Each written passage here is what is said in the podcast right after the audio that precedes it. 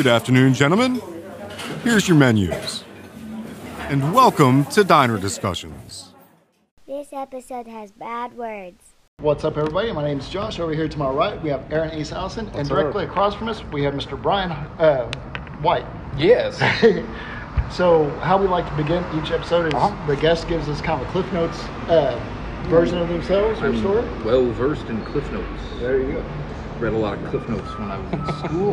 uh, my name is Brian White. Uh, the thing I'm most notably known for is being a singer-songwriter. I play in a band called the Damn Quails, uh, and I also just finished doing a solo record, my second solo record. Uh, yeah, here in Oklahoma City. I went to school at OCU uh, at the Entertainment Business School and Lacy School of American Dance and Arts Management at OCU. Graduated with a Bachelor's of Science in Entertainment Business. And I started uh, doing engineering work, which sucked and I was good at but hated. and I got uh, laid off and I got unemployment for about a year and I started uh, the band and started pumping all that. And that's kind of me in a nutshell. We went all over the world and had a really good uh, couple of records. Uh, our first one went on to a lot of charts, Texas charts, Texas country. And down in Texas, they call it Texas country. Up here, they call it red dirt. Yep. Uh, we also did the folk, uh, the Americana charts, and we actually debuted uh, really well on those charts and got all the way to like number three or something. We were above Willie Nelson for a week, which was rad. Oh, that's awesome. I mean, you don't know. That's how to get awesome. city. Yeah, so I, there was a lot of uh, a lot of stuff like that. But yeah, that's what I do. That's me. Yeah. Seems like there's a lot of artists that like they'll start off doing something and then they'll completely go left and do something. com- Absolutely. Yeah. well, that's kind of the name of the game because you sit at those jobs. And I know because I did it for years. Mhm. Uh, you know, five years at least, uh, off and on, in between going to school and all that.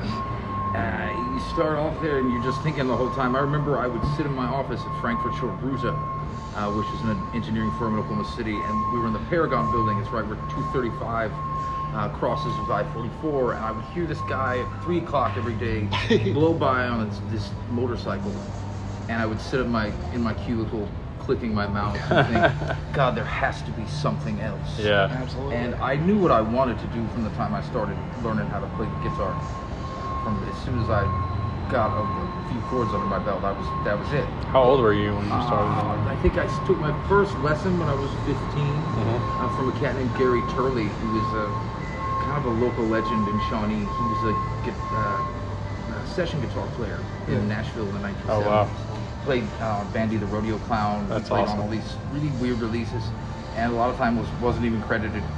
Uh, Yeah. But he was a, a brilliant teacher and a hell of a dude. He taught me how to how to play guitar, and he taught me how to how to feel music and how to hear music and know what was happening with it without having to read it on a page. The concept of music on a page to me is as foreign as you know Absolutely. reading Mandarin or something. Yeah. Like it's just not it's not a thing. But I, I yeah I took guitar lessons from him, and my stepbrother was taking drum lessons from his wife. So my my dad uh, kind of stuck us in at the same time, which much to their chagrin, all we did was just play loud as, as hell all Yeah. day uh, and all night, and just we played. That once we found it, we loved it. Yeah. Yeah, so it became my thing. That's my life, and it is a it's a strange, odd, twisted sort of existence. Yeah. But I it's, I wouldn't have it any other way. I can't Absolutely. can't go back. That's what I was gonna ask. Is you know, like, as someone who um, is an entrepreneur and found out that I can make money Mhm. without going to a standard nine to five, Oh, it's man. extremely hard to even think about going back. Oh, dude, I could not. If I went back to a nine to five job, I would last maybe three or four hours. Yeah. Yeah. Because the first time someone told me to do something I didn't want to do, and I would just have to tell them to go expletive themselves. Yeah. Yeah. It's it's a whole different world. Yeah. When you're your own boss. Yeah. You know. Well, yeah. No I don't wake up till noon usually. Like, I got up early for this. well, we thank you for Well, that. yeah. Well, I mean, I'd say I got up early. It's, it's, it's one thing if you, you know, have a regular sleep schedule. Yeah. I'm still a musician, and, and even though with the um, wildly, rapidly changing world in which we live, and gigs are increasingly rare, that's still what I am, and that's all I'll ever be. Yeah. And Yeah. I'm, I'm really okay with that. yeah. So I've noticed that um, it seems like quarantine has really brought out the creative bug in a lot of musicians lately. Certainly. I've seen a lot of uh, you know, like Facebook Live Yeah, backyard sessions. concerts. Well, it gives you an excuse. Uh, to like, I, I'm kind of of the, the school of thought that like I, any excuse that you can have to like, well, I got it, I got it right now. I mean, Yeah. And that's good. That'll light the fire under under anybody because what what the hell else are you gonna do? Watch Netflix again? Yeah. I don't watch TV a lot. TV Yeah. is not, uh, you know, I know a lot of my generational peers who grew up with TV is kind of a thing, and I, I watch it still sometimes when I'm eating or before I go to bed, but it doesn't it doesn't consume my life like a lot of people Yeah. that I know. Yeah. And I there's just way way too much stuff to do, and instead of watching someone else do it, I'd rather, Yeah. I'd rather Yeah. do it. It definitely feels like our generation is peeling away from television and Oh, stuff like that. You know. Yeah, well, yeah, like certain certain uh, you know rebels within the uh, the ranks are kind of trying to find creative ways to spend their time instead of destructive ways, or instead of just just passing it. Like I think passing time is one of the one of the greatest crimes uh, a human can commit is just killing Yeah. time. Uh-huh. And being in a band, there's a lot of killing time. Yeah. But as a songwriter, that's that's where I go in inward. I turn turn inward and write in there. I don't write with a notepad or a guitar. I don't have to. Mhm. I have a brain machine that makes everything uh, that I ever write and hear. I can hear it all with a band. I can hear it with nothing. I can hear it with a cello if I want. That's awesome. It's a cool thing to have, is, and it's one of my superpowers that I was you know, gifted with, uh, and I use the shit out of it. So I sing Yeah. everything if I need to remember something. Uh, I know if you go to Carl Hallison's Tavern in Steamboat Springs, Colorado, and you want to get in the back door where the bands load in, there's a keypad, and you have to press two four two eight star.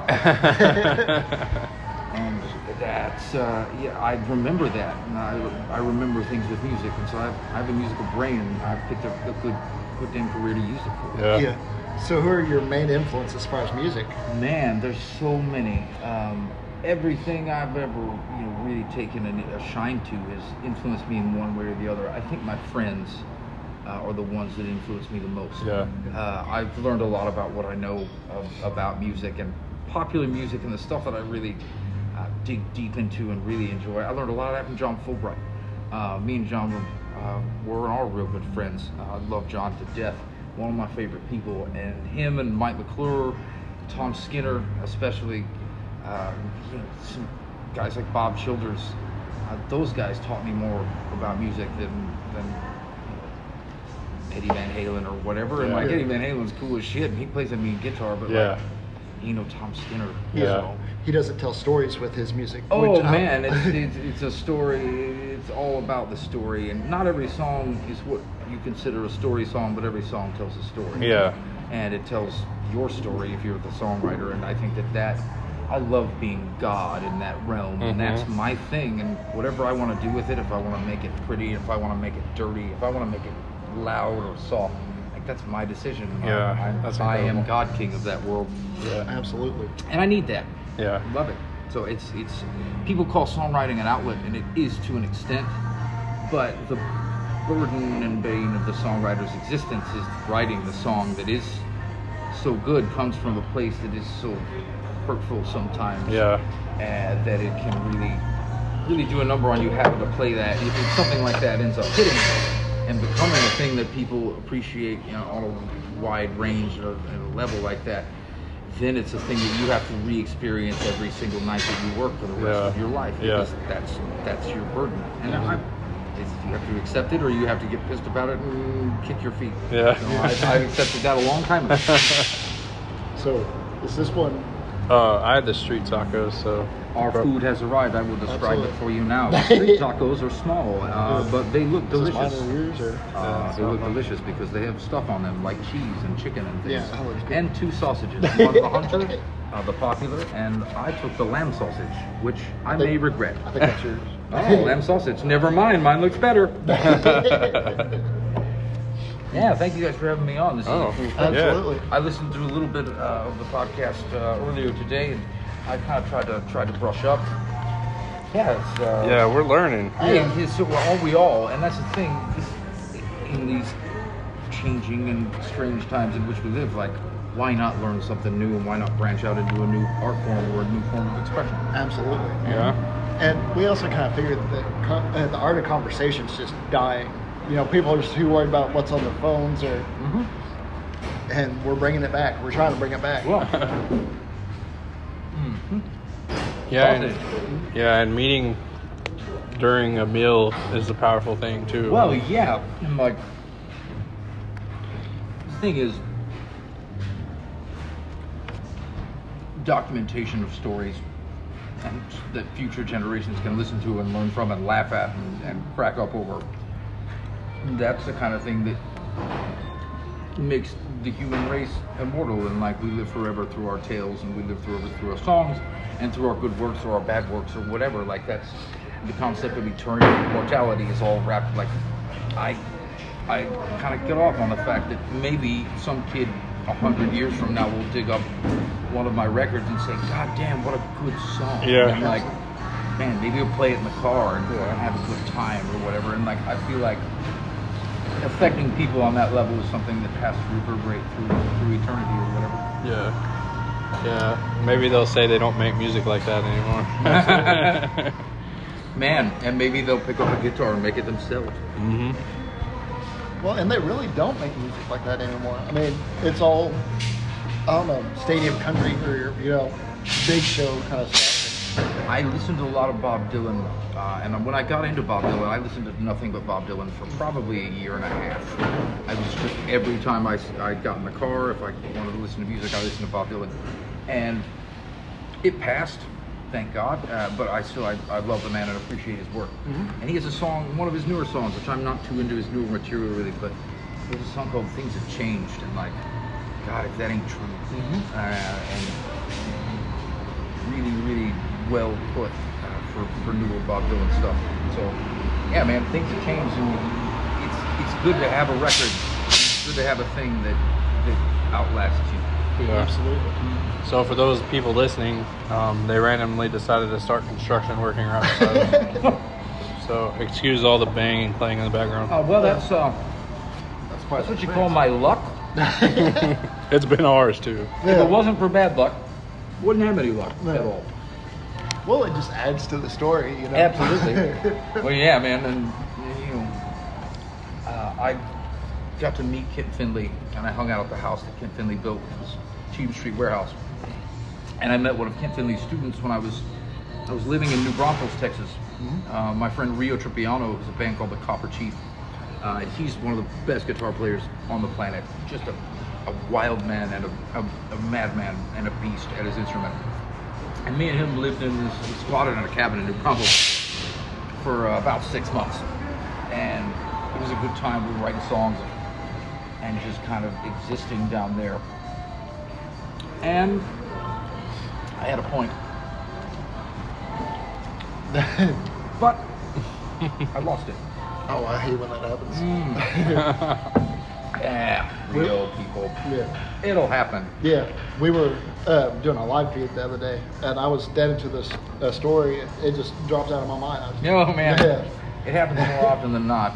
Yeah. But, you know, it's a consequence of the uh, lifestyle and uh, consequence of uh, being a person of the night and Yeah. Yeah. traipsing about in the day. So, Yeah. Well, um, one thing that we talked about is that, you know, listening, like, well, to the damn Quails, um, y'all didn't sound like anybody else. yeah. That was one thing uh, that took shape really naturally, and it was a natural thing, more natural than anything I've ever experienced. And me and Gabe met. Gabe actually used to date my sister a long time ago, about 2009, 10. And that's how I met Gabe. Uh, and we started playing music together and just hanging out at the house and really locked in. And I was teaching my sister how to play at the time, uh, which was wildly frustrating for her. I'm sure. I'm, I'm really terrible at imparting knowledge, but somehow she learned how to play and she's freaking great. She's uh, every bit of uh, guitar player as I am, is uh, we have a very similar style. But uh, yeah, man, we started playing songs together because we were hanging out at the house, and then Gabe had uh, a gig at the deli that had been so many rooms. Uh, Stoney LaRue spot uh, every every Monday night. Hwang dang. Uh, so Stoney had gone on to do great things, and, and it was a kind of a, a, a fabled spot to have at the deli. And Gabe was doing it by himself, but it's like a three-hour uh, slot. And he had me up one Monday night, and from that point on, I I played all of the shows. Uh, we did Libby's every Wednesday. It was a catfish restaurant. Yeah. Uh, every we did uh, Moody's every Thursday in Moore. That was an old just a bar, and then we did the deli every Monday. But the deli spot was where that my songs and his songs came together with with other musicians, and it started out me and him, and you know sometimes we didn't outnumber the crowd on a Monday night. Nobody knew who the hell we were. Uh, but then, you know, Biggie started playing harp, and John Knudsen started playing keyboards and, and fiddles, and we had four people, and then we had five, and we had a rhythm section, and it grew really naturally, and that uh, that contributed to the sound because that was the sound. That was just what it was, and shows were practice, and everything was practice, and we played so much uh, for our entire career as a band, uh, especially in the early days. we were doing three weekly gigs plus two weekend gigs sometimes every weekend, and we honed our craft.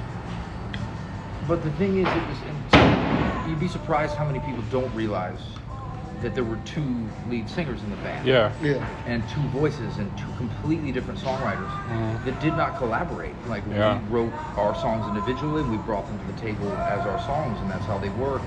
Sounds And- like the Beatles a little bit well, sometimes. kind of, and like the thing is, the songs just became living things. Yeah. Uh, and every time you played them, uh, every Monday, a song would get a little different, and somebody would put a part in that was just, just rad and rattled, rattled your spirit as you're playing it. And I've done every drug known to man. I've done a lot of them, uh, and I've realized I've uh, over the years that I've always been chasing the the feeling of being on stage with other people Mhm. and that that connection and that click because there's nothing cooler than just mind melding with six other guys and you know opening some kind of rift in the space time with the things that you do and the things that you're playing and like Yeah. how you're expressing yourself and that's a thing that is wholly unique to that place and time and, and those songs reflect a lot of that because Yeah. that's that's where they came from Yeah. and I think that's a cool way to do it. We didn't ever have to worry about like, oh, what? Is, how are we gonna go play this new song? We just went, we played it. Yeah. And we play new songs on the fly in front of people because that was our practice. Yeah, that's If we- awesome. if we screwed it up a little, whatever. Yeah. just play it. Nobody knows. Yeah, and, like sometimes like the cool moments in the songs came from those screw ups. Yeah. And that's doesn't get any better than that for, for what I'm trying to do, which I don't really know what is. Try to make a, a living and, and do what I like and not do what I have to. Yeah. Yeah. That's awesome.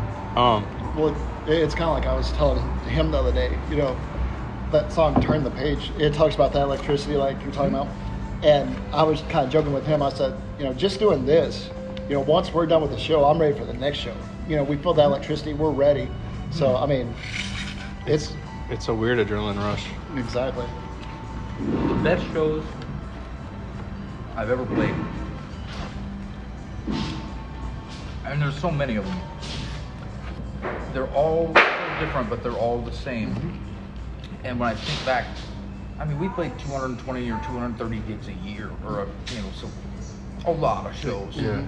And I remember, I remember bits and flashes of the surroundings, but I just all I get is that vibe and that rush and that Yeah. that feeling of like togetherness with other human beings that like you respect. And even if you don't like them, even if they pissed you off and took Yeah. your seat or whatever the last Mhm. 800 miles that you drove, and like you're just thinking like, "Ah, I really like to stab that guy. um, you know, doesn't matter. You get on a stage with somebody, and that that, that all goes away. Yeah. It becomes it becomes about the music and truly like at its center. That's what it is. And we were trying to make the best music we could make, and just feel good about Yeah. and be proud of. And that's that was uh, the Quails, man, and it was magic. And it was magic no matter who was making the music, and me, and- me and Dave and, and Tom were the, the most consistent through the years, and we were the ones that were always in the band. Yeah. And if we were together, man, we could sure let it fly. Yeah.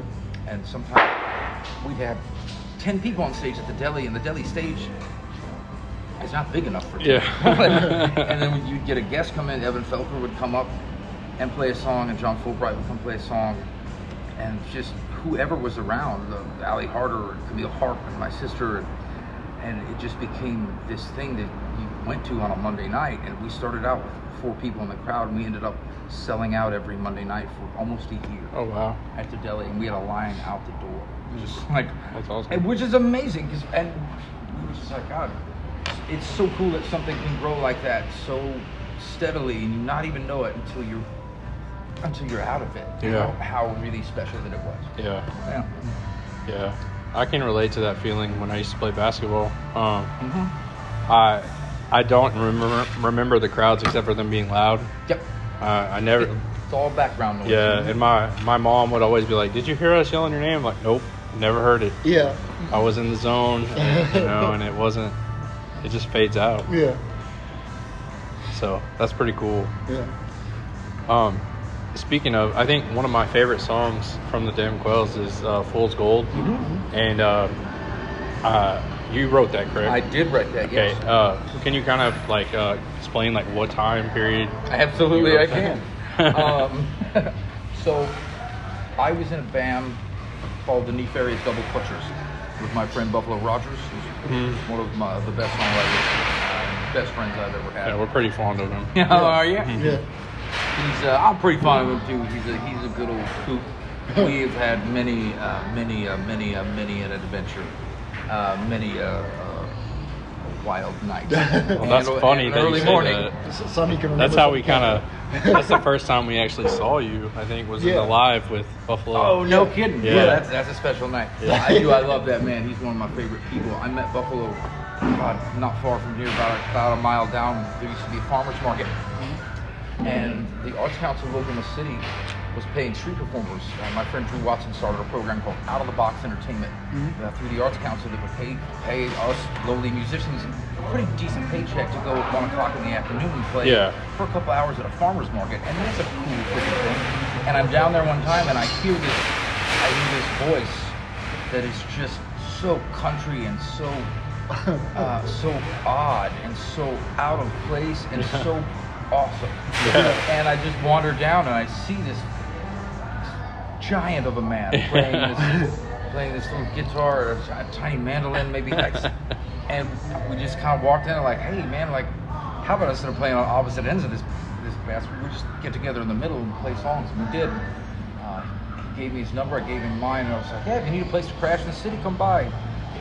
He called me the next day, and he's, uh, I need a place to crash. And he was there for six months. Oh, God. and uh, I do. I, I wrote a lot of songs uh, with Buffalo and around, but he's one of the only people I've ever written with. Yeah. It takes a really like special thing for me to write with somebody, and we've done it a couple of times. Yeah. uh, I do. I love that guy, but he, uh, yeah, Buffalo.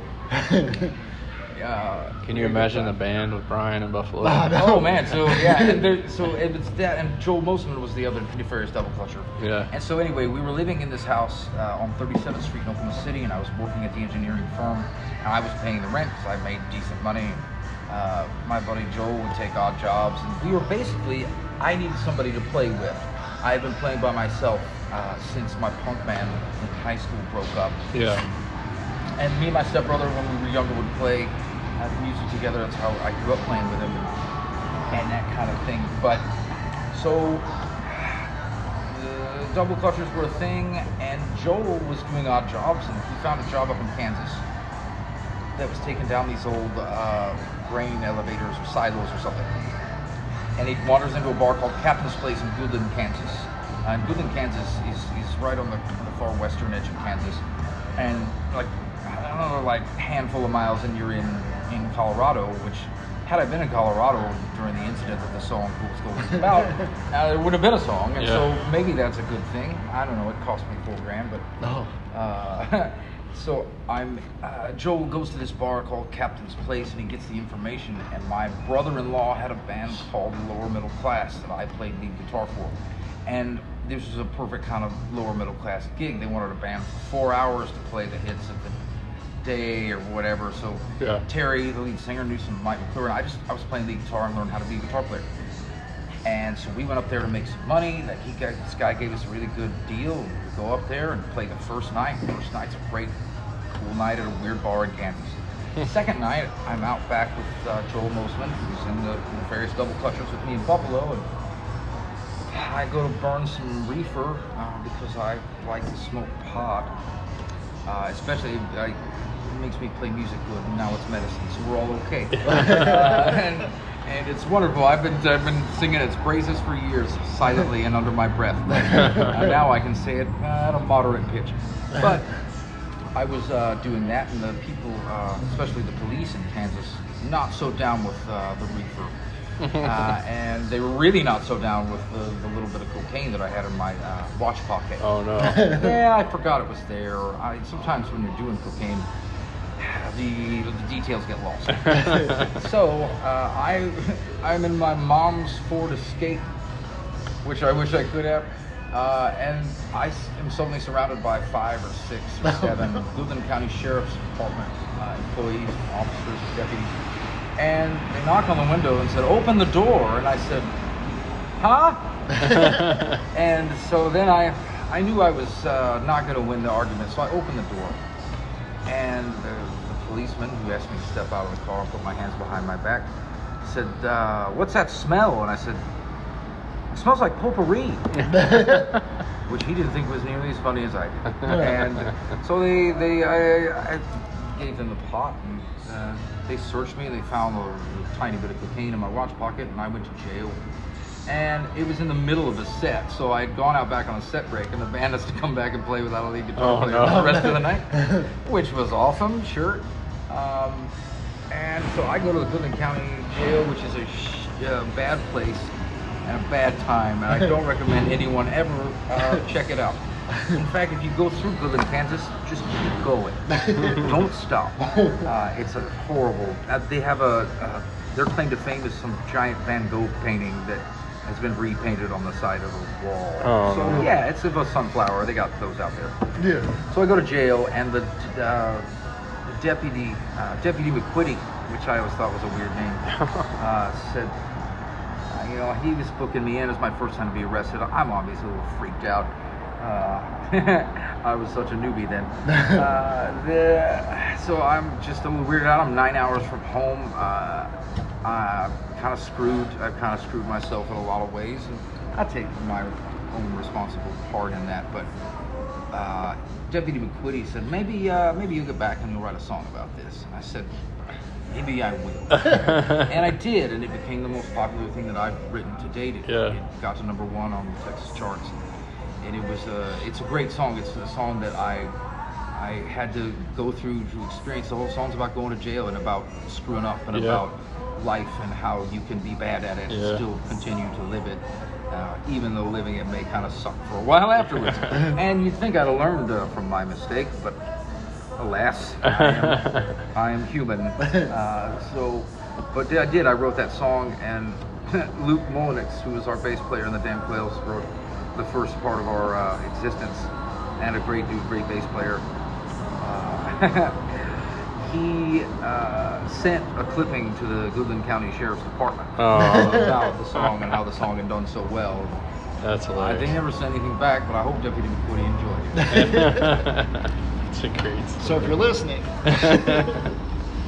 sometimes you gotta, man, like, you don't have to write every song from a place of truth, and you don't have to write every song from uh, even the perspective of having knowledge about it or whatever. But some songs you have to go through to write, and that was one of those. And I was so upset at the time, and I was so crushed, and I was so sad, and I was so confused and so angry.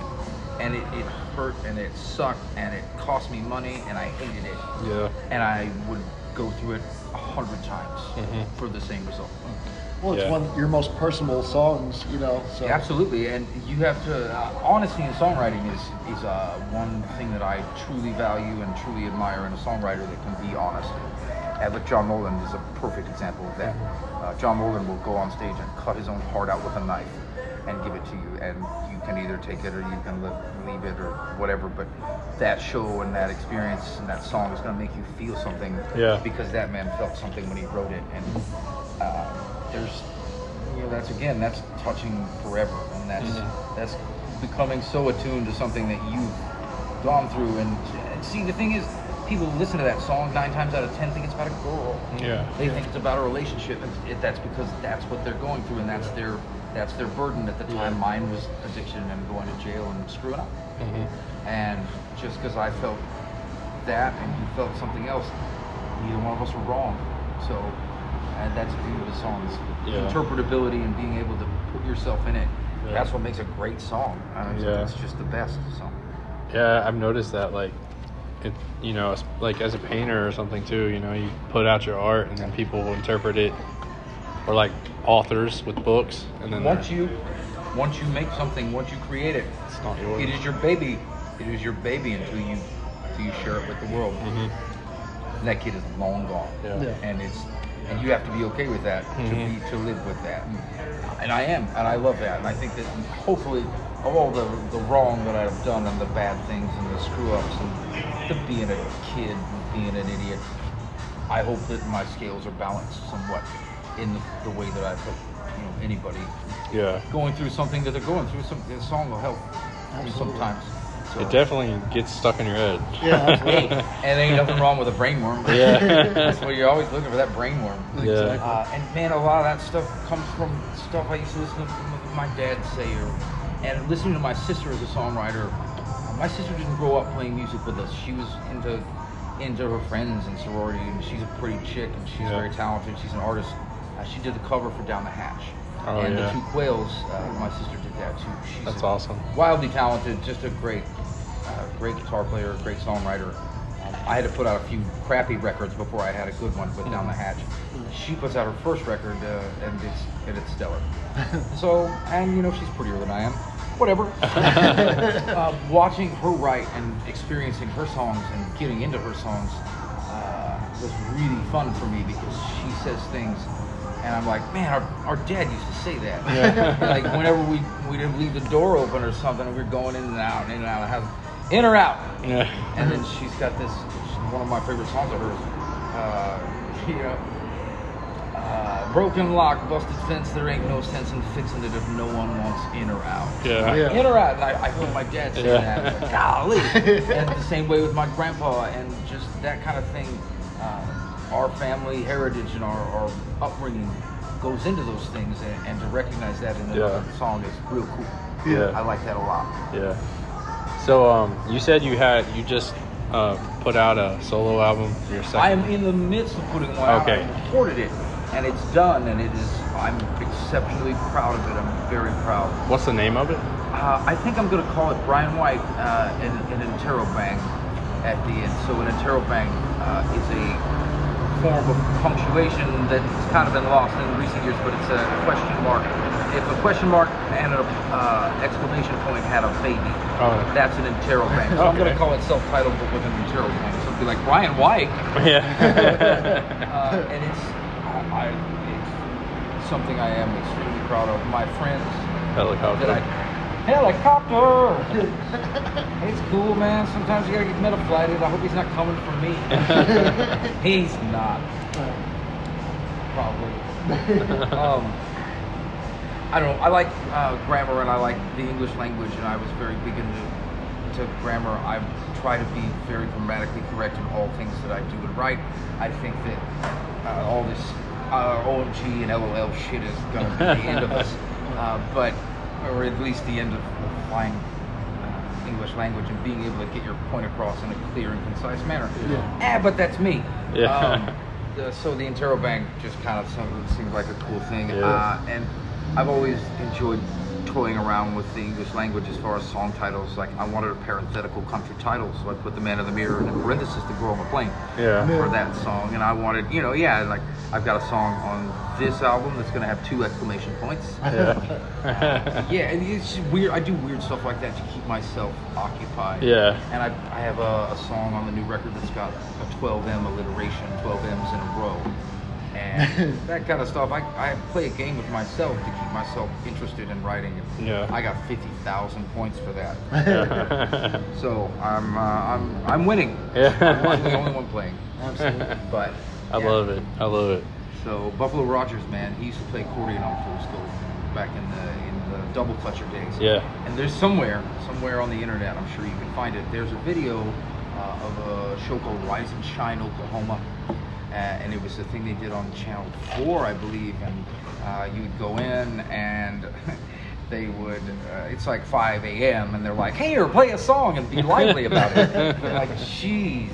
Ah, so we obviously had not slept. That's, you know, we did our thing and got uh, some Murder Shack chicken. There's a place called the Murder Shack that's uh, kind of over on uh, 235 and Britton Road. It's it's called the Murder Shack because people get murdered there. Uh, but if you've got a hankering for the best chicken uh, in in the city, then It's Murder worth Shack is worth it. Yeah. Yeah. So we got us some Murder Shack chicken and we went. We played that song at 5 a.m. or 6. And Kelly Ogle cut off Buffalo's uh, accordion solo at the end because Oh, the man. song was a little over. Buffalo has never forgiven you, Kelly Ogle, for that. And I hope you feel bad about, about what you did to him. He's a sensitive boy. Just the fact that We he need to has call- this like yeah. vendetta against Yeah. Kelly. Ogle. we have uh, Buffalo on on a later show. We ought to get Kelly Ogle. October. on- Oh, you got Buffalo coming in? Yeah. Awesome. We ought to get Kelly Ogle to call in. Oh man, yeah, let's bring it. Hey, it'd be like Burns Hargis and Mike Turpin going at it from the days of old. I really love Oklahoma City, and Buff does too. Buff's from Blanchard originally, but man, me, me and him both really got our our, our uh, you know got our, our second wind in Oklahoma City. Yeah. And like just, I met him actually kind of almost across the street at a place that's now called 1492, I think. Mm. And he had a band called Buffalo Fitz, him and Fitz Jennings. Oh wow. And they showed up at a show. Uh, I had a band called Airfare, kind of. That was a weird thing I did in college. Uh, and I, we were playing there, and they had come in just off the road, and they come in and playing these incredible songs. And I still, I still listen to the, the Buffalo Fitz record. Uh, it's got some real gems of Buffalo songwriting on there. Uh, God, there's one called. Uh, Mm, my Clear Girls. That Sex Pistols t-shirt. A deviated septum. I thought she was a lesbian, but made out of it to the world. Uh, when, it, uh, when it rains, I smell the ocean. I dream of the girl with the purple hair. Uh, it's called the LA County Fair. Right Yeah. now, I trade this old guitar.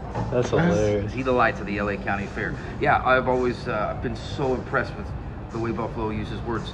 And so I put a song, uh, I put uh, Rattlesnakes in the Cotton on the second Quails album. Yeah. His, uh, me and Buffalo composition. And he wrote Oklahoma Blue. That's Oh, his really? Song. Yeah. Really? Uh, So I just put it on the record because I love it. And I, th- it, it would have been a hit, I think, if we'd have put it as a single because it's just it's a Mhm. badass song. Yeah. Uh, and then on my new record, uh, I put one of his uh, called the Punxsutawney Rambler. Oh yeah. That's just a, it ended up sounding like a weird 70s disco kind of tribute. That's Uh, hilarious. Yeah, man, my record is so cool and I cannot wait to share it with the world, but the world is not is not uh, settled enough, I think, because I, I don't want to put a record out that I can't tour on, Yeah. and I want to go out and I want to have it released, I want to play, and I want to play. God, Yeah. please let me play again. Um, It's been bizarre. it this- is so, but and it's man for me, like my wheels need to roll, my feet get Yeah. itchy, Mhm. Yeah. and I need to see a new place and be in a new town, Mhm. and that's what that's part of what I am now, and it's hard not to do that. Yeah. Yeah. Yeah, I can't imagine going because, like, I, I mean, there was several thousand bands that were touring, and, and right in the middle of it had to stop. The world just stopped. Yeah, absolutely. Uh, my friends in the Read Southall band uh, were playing at Billy Bob's uh, the Friday night that everything got shut down. The mayor himself called uh, the guy at Billy Bob's and said, "You guys can't have the show," and they were something ridiculous, like a, a few dozen tickets away from selling out. Yeah. Billy Bob's on a floor show, which is a huge game changer of a night. And Yeah. Those I, I love those kids so much. They're they're great songwriters themselves. Oh, yeah. They've done very well representing Oklahoma bands out there uh, in the nation, and, and love all those kids. they got the raw end of the deal on Mhm. that, and I I can't wait until they come back. I was gonna go down and hang out and, screw around, play a song. Yeah. Uh, but yeah, man, it just it did everything kind of. All of a sudden, the world is is not what it was, and may never be again, or at least for a while. So I don't know when to put my record out, but I have it, and it's so good. I want to put it out. I was thinking on the way over here. I recorded "Fool's Gold" and I recorded uh, Tom Skinner's song called "Nickels Were the Difference" with a four-piece, just a bluegrass setup with Haystack, who's our multi-instrumentalist in the Yeah. Quails, young kid uh, that plays everything and sickens and disgusts me with his talent and, and his awesomeness. So I use him uh, every chance I get. Me and him are stage buddies. I love having him as my sideman. I can I can do no wrong. Yeah. Flying on the wings of Haystack. Uh, Kevin Foster. So he is my buddy and my friend. We sing together good too. Uh, so he played on my record. John Calvin Abney produced it. And uh, if you don't know John, John Calvin is John Moreland's lead guitar player and has been for the last several years. And uh, Moreland could not have picked a better dude to play guitar because he's a beast. We used to call him Fun Kid uh, because he was so much fun just to be around and play with. Fun Kid. Uh, now he's Fun Man. He's ascended and become Fun Man. I, I was trying to find somebody. I've worked with Mike McClure on a lot of cool, like we did the first Quails record there. We started doing the second record there. And I've uh, been hanging out at, the Boohatch since I started hanging out there eight, nine years ago. Probably a decade now. I'm old and getting older, but Mike, I'd take a bullet for Mike McClure, and I was gonna have him produce it, and he was busy with his record, and I kind of got in the spot where I was ready to go, and so uh, I called my friend Michael Trepanier, who did my first record right here in Oklahoma City, uh, at his house in his closet with a stuffed penguin, uh, and just me and some guitars. Yeah, a long time ago, I put out a record called Temperance and Control, and it wasn't a very good album, but it was my first solo uh, attempt after my punk band days and stuff. Uh, so I went back to Mike. Mike has gone and traveled the world since then. He went to the Conservatory Academy of Recording Arts in Tempe, which is kind of a big deal. And he graduated, moved to New York City, and worked at Philip Glass's studio. Uh, he works at a place called the Buddy Project with Sufjan Stevens. Has done a lot of stuff, and he's really avant-garde, kind of indie artist that Yeah. I'm not really uh, as into as Mike. But I've, again, Mike, one of the guys, influenced my my influence. Yeah. Uh, he would let me borrow records from his massive and well organized collection. uh, Mike is the most technical and like I don't want to say anal because he's not anal, but organized uh, dude that I've ever known, and he's so good. He's an artist with the machine, with with Pro Tools and with uh, all the stuff that he has. And so he built a studio called Cardinal Song uh, that's out in Yukon. Uh, from the ground up, built it the way he wanted it, as he's always envisioned his dream studio. Yeah. And I, uh, I called him and I said I'd like to make my record there with you. And I put him and John Calvin Abney in the same room, and watching those two uh, work and fill out, they were each other's complete, almost complete opposite uh, coming from a technical and from an artistic. And Mike's an artist too, but uh, just watching them fill out each other's roles and, and work together was amazing. And I didn't have to do jack crap, uh, really. From the record, I played the song through three times. We kept, we, I sang and played at the same time, and so those two tracks were combined. So if I screwed one up, we'd have to start over and do it the whole thing again. Yeah. But I didn't do a lot of screwing up, and we got, I think, 13 songs done in four days and then mixing took a couple of weeks. But guys, it's so good. I'll send you guys some clips.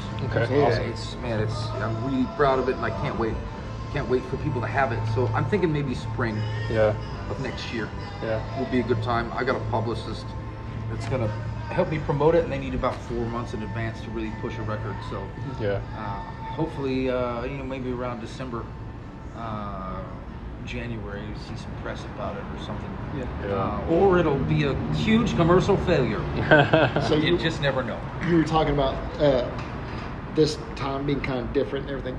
Do you think, like, with everyone being, you know, stuck on or at home or you know off the road or whatever, do you think whenever we all get back, we'll just see a huge release of just Yeah, that's one thing. It's the it's gonna be a sh- uh, it's gonna be haywire and it's gonna be nuts. There's gonna be a lot of stuff dropping, and that's you can feel it. You can feel we're on the edge of it right now because there's a lot of people posting about doing records and recording and writing, and and it's all building up. And so I'm trying to figure out how to get a, either ahead of the wave or maybe slightly behind it. And I, Yeah. I want to go ahead a little because I can't I can't wait any longer. It's been a long time Mm. coming, and I want this record out.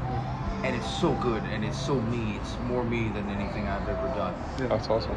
Yeah, man, we did it live with a four-piece band, me and John Calvin, and uh, Walt McMurray on drums, who's been the Quails drummer for the past few years, uh, and he's a great, phenomenal drummer, percussionist.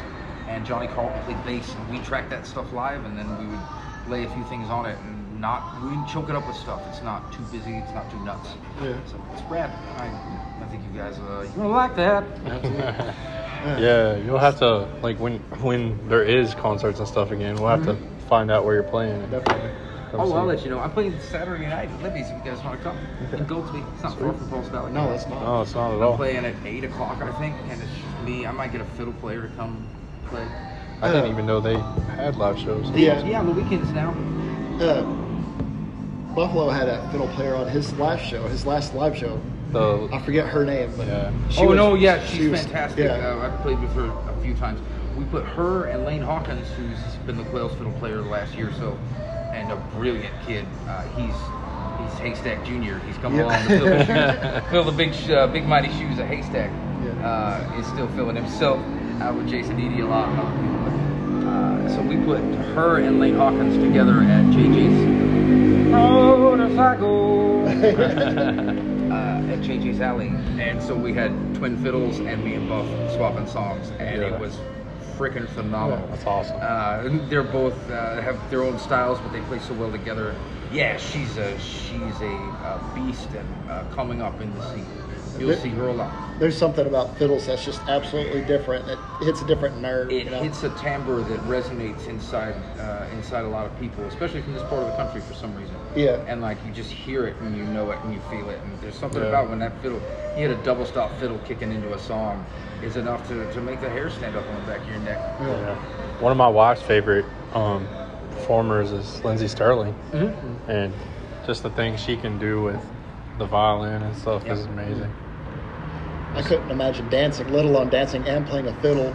You know. Oh, well, you look at like John Hartford. John Hartford used to play uh, the banjo, Yeah. and he would dance at the same time. They call it like hillbilly dance steps or whatever. He's basically keeping the time with his feet Mhm. and playing the banjo. And The banjo is already difficult. Yeah. Yeah. it is, man. My sister, oh god, the banjo, terrible instrument. Just terrible people play the banjo. They're all they're all degenerates, all vile humans. I had to get my sister to stop playing the banjo Oh, no. and teach her guitar. Yeah, you know the uh, definition of perfect pitch is throwing a banjo in the toilet without Oh, hitting the rim. Oh, um, you know, if, if you play too much banjo, you get delusions of banjo, and nobody wants that. uh, but yeah, man, like that kind of thing. Uh, banjo and dancing. It, I can't do it. I can't. I, I can move. I move a lot when I'm on stage because I, I'm passionate about what I'm doing and I feel the music every time, uh, no matter how many people are in front of me or, Yeah. or not. Yeah. Uh, and so I, I move a lot, but I can't dance for, for nothing. So not to save my life or anyone else's. Uh, Yeah. And uh, it's yeah, I, I can see a lot of uh, value in that. if I could do it, I sure would. I Yeah. kind of enjoy that more, like in a concert, and then the band just standing around. Yeah. Oh, it- It's very hard to watch. I watched Jamey Johnson. We opened for Jamey Johnson in Texas somewhere, It's a big giant event center. Us and Adam Hood. And some stuff happened backstage. It was a little lame, nothing, nothing bad, but just like he kind of big timed us and everybody else a little bit. Whatever, that's his prerogative. He showed up five minutes before he had to play, and his stage manager wouldn't let us stay backstage. We had to go out front. So we watched his set.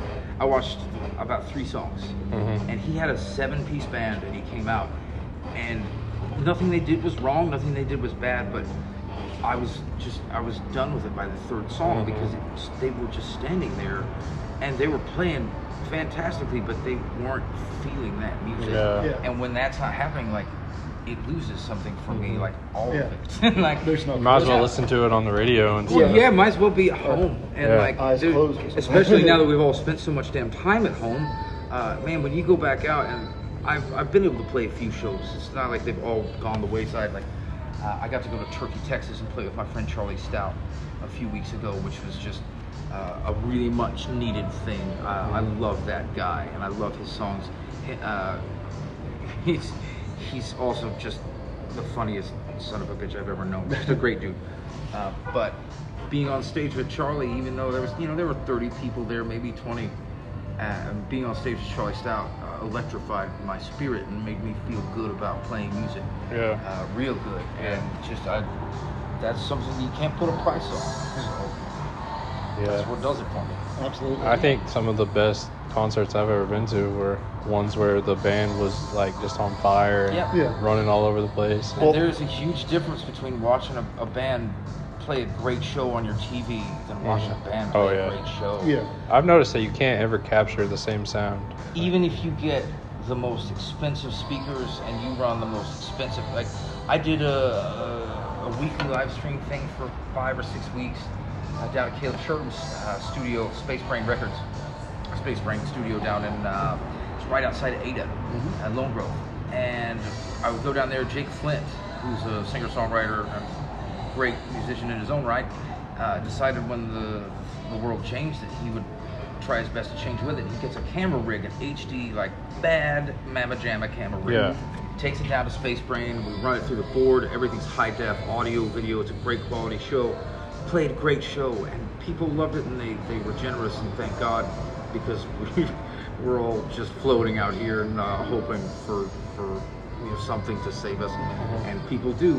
Uh, but there's it's just it does not it doesn't translate. You Yeah. cannot you cannot take that kind of emotion and put it through a digital interface Yeah. and expect it to come out Yeah. uh, on you know pure or whatever. Yeah, Yeah. it's like he and I were talking about earlier. Just the thing about records coming back, Mm-hmm. uh, CDs and all that. The digital, they have that compression, and you know, records are better because they don't have the compression, and It's- then live is so much better than that because there's you know even less. you can get you can get uh, a little closer with records, Mhm. and records have that frequency and that warmth that that makes music feel better than digital to me.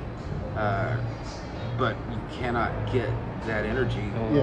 uh, of a show because the thing is, and they've done studies on musicians where they put guys in a room uh, with musicians, their instruments, and and they put caps on their head and they measure their their brain waves.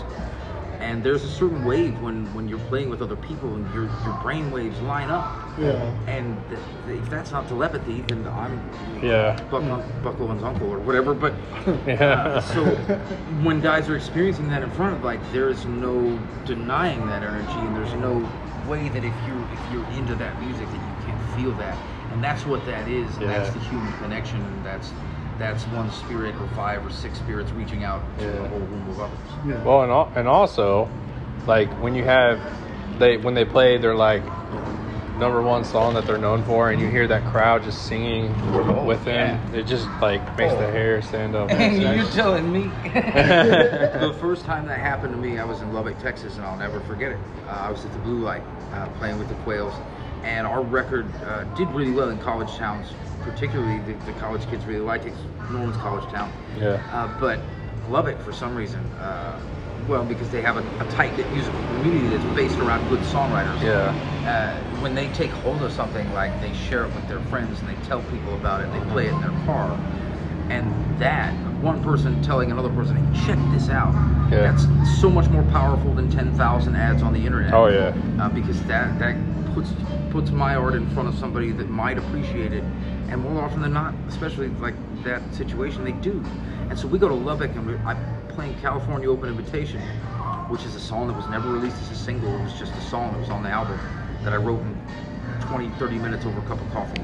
And I start that song, and when I start to sing the first lines, I cannot hear the monitors. Like I don't, I don't, I don't know if I'm singing good or bad or, or other. And I realize it's because the entire packed out blue light crowd is singing my words so- at me louder than I can hear. and she's like, I didn't have to sing. And she's like, that, like, that's a jaw dropping moment for me as, Yeah. a, as a human and, and as a musician and as somebody that has. It's a weird thing to put yourself out there like that Yeah. uh, as a songwriter or whatever, and that getting that kind of thing like that just I was on cloud nine for about a week and a half, just riding. it. So, Yeah, someone taking the time to get to know your art that well that they could sing it back to you. It's It's as, a it's as intimate as any lover. Yeah. for sure, and on such a massive scale. Larry Joe Taylor uh, Festival, when we headlined, uh, was the same way. Mhm. Only it was tens of thousands. Yeah. Like, I, st- I still get get a little like light thinking about it. 'cause, Yeah. Man, what a freaking rush! Mhm. And there's a few pictures. There's a picture of me with a whiskey bottle like, held out to the crowd, and all you see.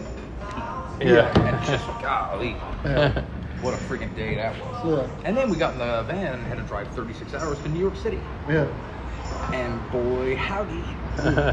so a crowd like that, like what goes through your head before you step on the stage? Absolutely nothing. really, just Absolutely nothing. I, and that's in my like my very favorite thing is, is like somebody introduces you and says your name that you call your stuff that you worked on for a long time. yeah. And you, when you get a hit song on the radio, people are like, "How's it feel? This happening so fast." I'm like, man, I'll No, tell no. you when it happens that fast. And I've been doing this this for, for years. Yeah. Uh, but man, like no, nothing. It's I go out and the other thing takes over, and the other thing has no fear and has nothing but charisma and panache and, and flair and Yeah. badassness. Like Yeah. that's and that's great to, to be able to slip into that mask and, and become that person for 90 minutes or whatever. It's yeah, it's, it's like being a superhero.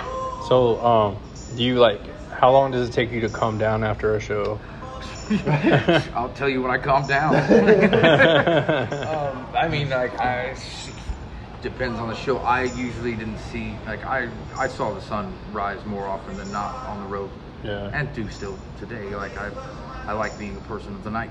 hmm Uh, my sister's got a line in one of her songs. Uh, once the once the night gets us, the day gigs just won't take us back. Yeah. And just, God, she's spot on. Yeah. Spot on with that.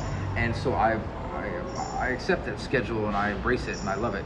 And so, yeah, man, I, I calm down. I, you know, I'd pass out for a few hours and then I'd get kicked out of the hotel because I have to get back in the van and then I'd maybe sleep in the van, maybe not, and go sound check and wait and sound check and wait. Like, and it was a cycle for years. Yeah. And I loved every freaking minute, every mile.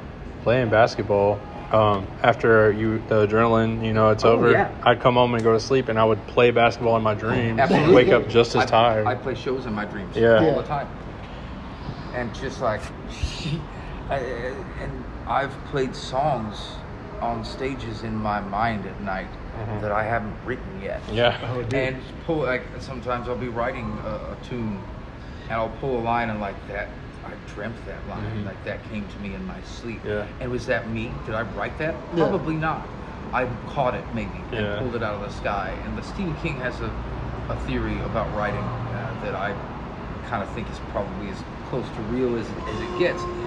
He's not the writer. He's a conduit. He's a, a person that, that, that takes things and, and puts it in a way that can be understood by the ear of common man or Yeah. And I, there's something to that. Yeah. For sure. Joe Pug was talking about that. Love Uh, Joe Pug. Yeah. Yeah, his yeah. podcast is so good. Yeah. Uh, he got the name of color, uh, his latest album. Uh-huh. He got that from a dream. He said he woke up and he knew he had to write that down or else he'd forget it. I'll tell you a weird. I mean, like songwriting is connected to that. Carl Jung called it the collective unconscious, and I was a Jungian psychology student when I was a psych student for a year uh, at, at a Catholic university, which I learned to sing Gregorian chant, which is another story. But uh, yeah, it's it's you dip from the well and you take what uh, what is offered, and sometimes you get a lot, sometimes you get a little, but there, Yeah. but there has to be somebody that's the conduit, and so that's that's what the writer is, I think. Um, yeah, I think um, Paul McCartney wrote the um, you know that line, um, "Mother Mary comes to me" because he had a dream about his mother the night before. sure. Tom Petty uh, Southern wrote Southern Accents. Uh, one of my favorite records, and I feel one of the most underrated albums of all time is Tom Petty's Southern Accents. Uh, song Southern Accents about his mom, and he lost his mother kind of, kind of younger age. Mm. My God, there's a dream I keep having where my mama comes to me, kneels down over by the window, and says a prayer for me. Like, Mhm. Shit, man, that Mhm. would make you want to tear up a little. Like, Yeah. Yeah. And God, I, I think Tom Petty, one of the great all great American songwriters, uh, maybe the greatest. He has one song that I think is less than great and less than impeccable, and it's, it's "Dancing at the Zombie Zoo." It's the last track on his solo album, and you know what? That's okay. Yeah. Because he wrote everything else. Yeah. Like just to a degree beyond what even he realized. Like I don't even think Tom Petty knew how good Tom Petty was. Yeah. But damn, was he good? I was in jail. I was in jail when Tom Petty died, and I, I was in jail for like nine days. It was a long story. This was a different time. I've been in jail a couple of times. I screw up. It's kind of what I do. But I'm in jail, like I'm having a bad time, and it's really, it's like the last time, and like I'm just, I'm so having a, a just a bad Just checking back up. Sorry. bad time. And I get, I finally get out of jail, and I smoke a dozen cigarettes, and I get to my house. And Dylan Stewart, my, my buddy and fellow songwriter, who was in the Washitas with me and Buffalo Rogers, we have, a, we have another, another three songwriter band. Uh, Dylan Stewart's there hanging out. He's trying to make me feel better or whatever, and he's just making conversation. and Says, "Man, sucks about Petty." And I was like, "You- "Excuse me?" And he realized in that moment that I didn't know. Mhm. And when I saw the realization, and like I knew that Tom Petty was dead, and I I broke down and I lost it. And that Yeah. was that was when I had my moment. Like, God, Yeah. come on, man! like, Yeah. That's take yeah. some take Peter Yarrow. Like, Yeah. take somebody. Don't take Tom Petty from me. It's it's so weird how like these people, and oftentimes I've noticed as people that I haven't met that I feel more close to when they pass away. Absolutely. Oh yeah. Um, like they put know their heart and their soul in their music. I heard a lot of people cried when David Bowie died, you know, Yeah. and stuff like you just that art, you know, is never there's never gonna be any more, and No, I think that's enough to make it. and you it's cry. done, and, and it and it, it lasts forever, but it's temporary. Mhm. yeah. And the, the art is forever, but the artist doesn't last. Yeah. And Tom Skinner, uh, when we lost Tom, I was very, very sad. And I, that was the same time I was in jail again. uh, I was in jail when Tom uh, was sick, and I got out, and I, I kept meaning to go see him. And I went to the Blue Door that night, and Don Conoscenti was playing the, the Woody Guthrie Wrap Up Show Festival that we had headlined, and I got arrested at. I was having a rough time. And I go in, and, and I just, I need something good. I need to watch some good music. My friend Greg Johnson, that owns the Blue Door, which is the best music venue maybe in the, in the world, my favorite place to see uh, an artist is the Blue Door right here in Oklahoma City. And Greg Johnson is at the board, and he walks over to me. It's Don Conoscenti's playing uh, a song, and Greg put his arm around me and said, "Tom Skinner has shed his monkey suit." And I didn't know what that meant for a second, and I looked at him and I was like, "God, Tom's goes Tom Skinner." Yeah. and uh, I didn't really think about death as life and as a way to bring people together. Uh, but Tom Skinner brought me so much closer to so many people that I know and so many people that I didn't at the time. Mhm. I just I just left Mark Ambler's house. Mark Ambler was a guy that worked for Fish and Wildlife. That was a huge music fan, and Jeff Jeff Haynes was a, a huge fan of music and one of Tom's best friends. Yeah. And I didn't meet them really until after Tom passed away. I met them at the funeral. Yeah. And uh, man, like I love those old those old guys. Like Yeah. they're they're ridiculous and amazing human beings, the likes of which uh, have never been seen before and never will be again. Yeah. And I'm very close to them now, just because we all knew Tom, and Tom all thought we were pretty okay dudes, and so. Man, why why are we not friends? Well, we Yeah. are, and and Tom's death brought a lot of people uh, closer to me, and, and well, new people and old people. Me and McClure, uh, me and Dylan Stewart spent about two weeks down at the Boohatch after Tom passed away, just grieving and, and going through old tapes. That's the Tom recorded a bunch of songs in the in the crapper. That's where it sounded best, and he was practicing. He would just practice his live set, and record it. We had a, a, a suitcase full of these cassettes, and we were sitting in the dark out in Mike's backyard, and Ada feels like you're in Jurassic Park. This big overgrown and like kind of a river uh, drainage ditch runs through Mike's property. It's beautiful. and we were out there in the dark listening to Tom play songs in his bathroom on a, on a tape. And man, boy, if we didn't like feel like we were hanging out with him for a while. Yeah. And so uh, that made me and Dylan and Mike just closer, especially closer.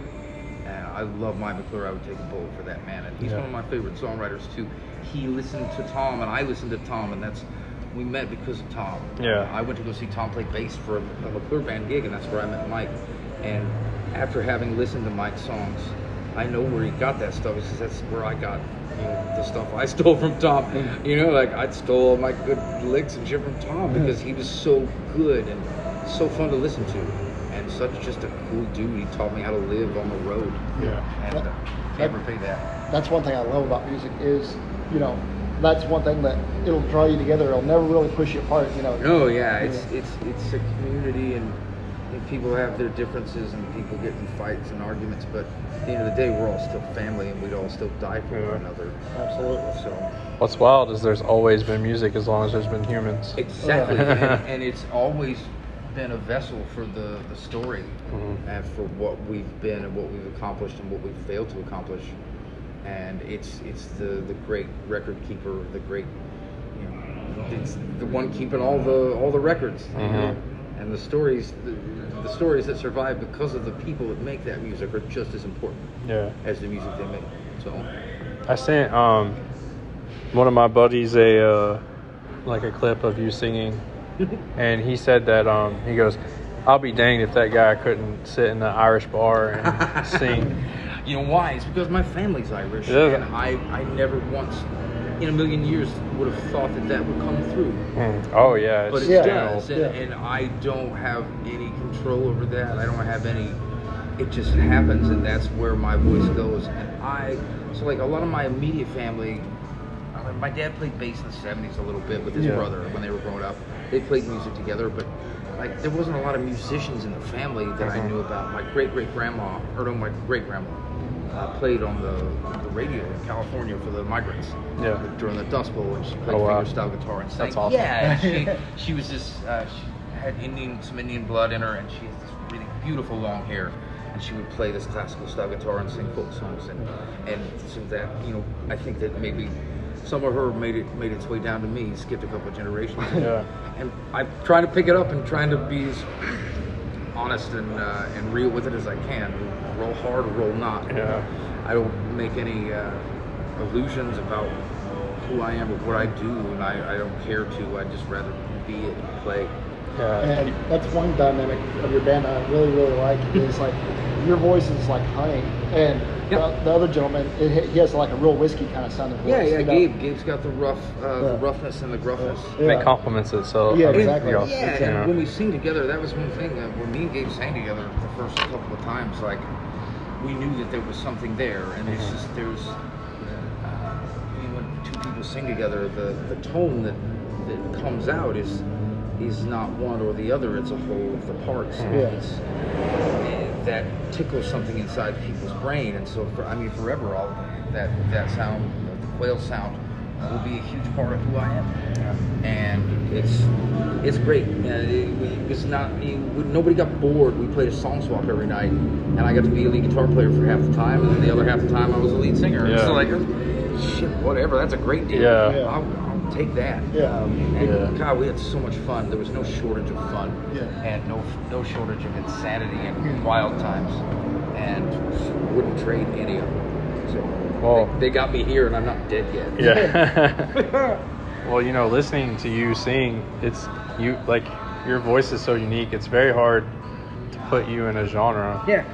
And I think that's really cool. Oh, it's great. It's fantastic. That's I it doesn't like Mhm. coffin hole you. I don't want to be. Yeah, I don't want to get pigeonholed into anything. I don't want to. I mean, like I, I love the red dirt thing because it's local and it's what we know and red dirt's red dirt and I am that. But I'm not only that. Like I'm, I, I want to branch out and hit those other markets and hit other people because there's a whole lot of people out there. And there's a few of them that like the stuff I make, and that's Yeah. I'm really, really lucky for that. And I, I know how lucky I am to be able to screw around and write songs for a living. And Yeah. it, it- I don't make a lot of money. I, you know, Tom Skinner taught me, you know, you can make hundreds, literally hundreds of dollars a year in render music. So Yeah. uh, I'm living that uh, to the fullest for sure. But yeah, whatever. Better than being a desk. Yeah. You know? Or a uniform. You know? Yeah. God, gag me with a stick. yeah. But you know, a lot of uh, I see a lot of um, like Zac Brown band is a very good um, example. Um, you know, when he veered off from country, he was almost like crucified for it. Well, yeah, and like Zac Brown, uh, it's, it's, I'm not as into his music uh, as I am to other people's, but he found a way to bridge the gap between a a, a songwriter and a popular songwriter, and one word make all the difference in the world as far as paying your bills on time, you know. Yeah. And uh, I, I'm able to do this because I I have structured my life that I don't need a lot of money. I don't have a lot of stuff. I don't make a lot of payments. I'm, I don't need that stuff. What I have, what I need is out there. And Yes. It's, it's doing the weird thing that I do. Yeah. It also helps you to be light and travel a lot too, and not Absolutely, having I've seen of stuff. so many places, and you being with the band, sometimes you go out and all you see of a place. Oh, I saw Chicago the second time I went was the alley the venue that we went. We got there and I slept slept all the way. I woke up I loaded my gear in and we ate and I played the show, loaded my gear out and went back to bed. and then I was in somewhere else. And like, so sometimes you don't get to experience this, but sometimes you get to screw around for a day and like, God damn, like I've been to New York City, I've played in Queens and Manhattan and like that to me was was just mind-boggling to to realize that our music got us there, and like Yeah. it got me to the Caribbean on a cruise with Delbert McClinton, who played with the Beatles. Yeah. and like he slapped me on the back and told me I was good at what I did. Like, golly, man, like, thanks, Del. Like, Jeez. he called personally. He called our our booking agent uh, to book that cruise. He does. It's called Sandy Beaches, and he does it every year. And he takes songwriters and bands. Uh, I think the year we went, like Leroy Cornell went, the band of Heathens. Uh, Oh, yeah, I like that. Yeah. Oh man, so freaking good. Um, just a, a great Keb' Mo', like a great lineup of, of people played that cruise, and we were lucky enough to to get paid to do it. Yeah. Yeah. And God, like that's. I ain't looking no gift horse in the mouth. Like, Yeah. thanks, Delbert. Like, that was a good time. And man, like, we, we got to do a lot of stuff and see a lot of places. Play in Nashville, like, you know, uh, which really just sucked the first time, but that's okay. um, and the, the people that we've got to meet, like Ray Wylie Hubbard, is a big Damn Quails fan. Uh, he's, I've got Ray Wylie's number in my phone, and I call him and Yeah. shoot the shit and do sometimes. Ray's, Ray's a, an icon. He's a legend, and he's been doing this for longer than I've been alive. Yeah. like, and not only doing it, thriving at it, and Yeah. being able to, to meet those people and talk to Cody Canada, uh, to all those guys. God, Cody Canada was so good to us as the Quails. We went on tour with him dozens of times. They always took care of us. They made fun of us a little bit. and we had good times together, and I'll never forget that. And it feels good to know that that it's kind of validation from people that you look up to or whatever. Yeah. And yeah, it's It's got to be a weird feeling. Like, Oh man, it's so weird, but but so cool. And when we Yeah. went out with the Departed, uh, those couple of times, we've been out with a lot of bands and bands like Josh Abbott band, cool as shit to us. Like Yeah. very cool, very nice. They gave us money they didn't have to, and treated us like like real musicians and real people, uh, as opposed to just some kids opening up the show. You know. Uh, but and the the first night we played with the Departed, like we're playing and we're playing our set, and I look over and like Cody Canada's playing guitar with us, and like, hey, hey man, like, hey, all right, and like, and if the rest of the tour and the rest of the tours after that, every night Cody Canada would come out and play songs with us, So and then he would invite us to come play songs with him, and like, God, That's so man, electrifying, dude. yeah, like, you know how many people that guy's played for, like, Yeah. golly and just so down to earth and so so freaking cool. And uh, you know, I've had a few bad experiences with some some kind of douchebaggery, and there's there's bad apples in every bunch. But for the most part, man, the people that I've hung out with and played with have been really cool to me, Yeah. and I appreciate that more than I can say. Being being what I am.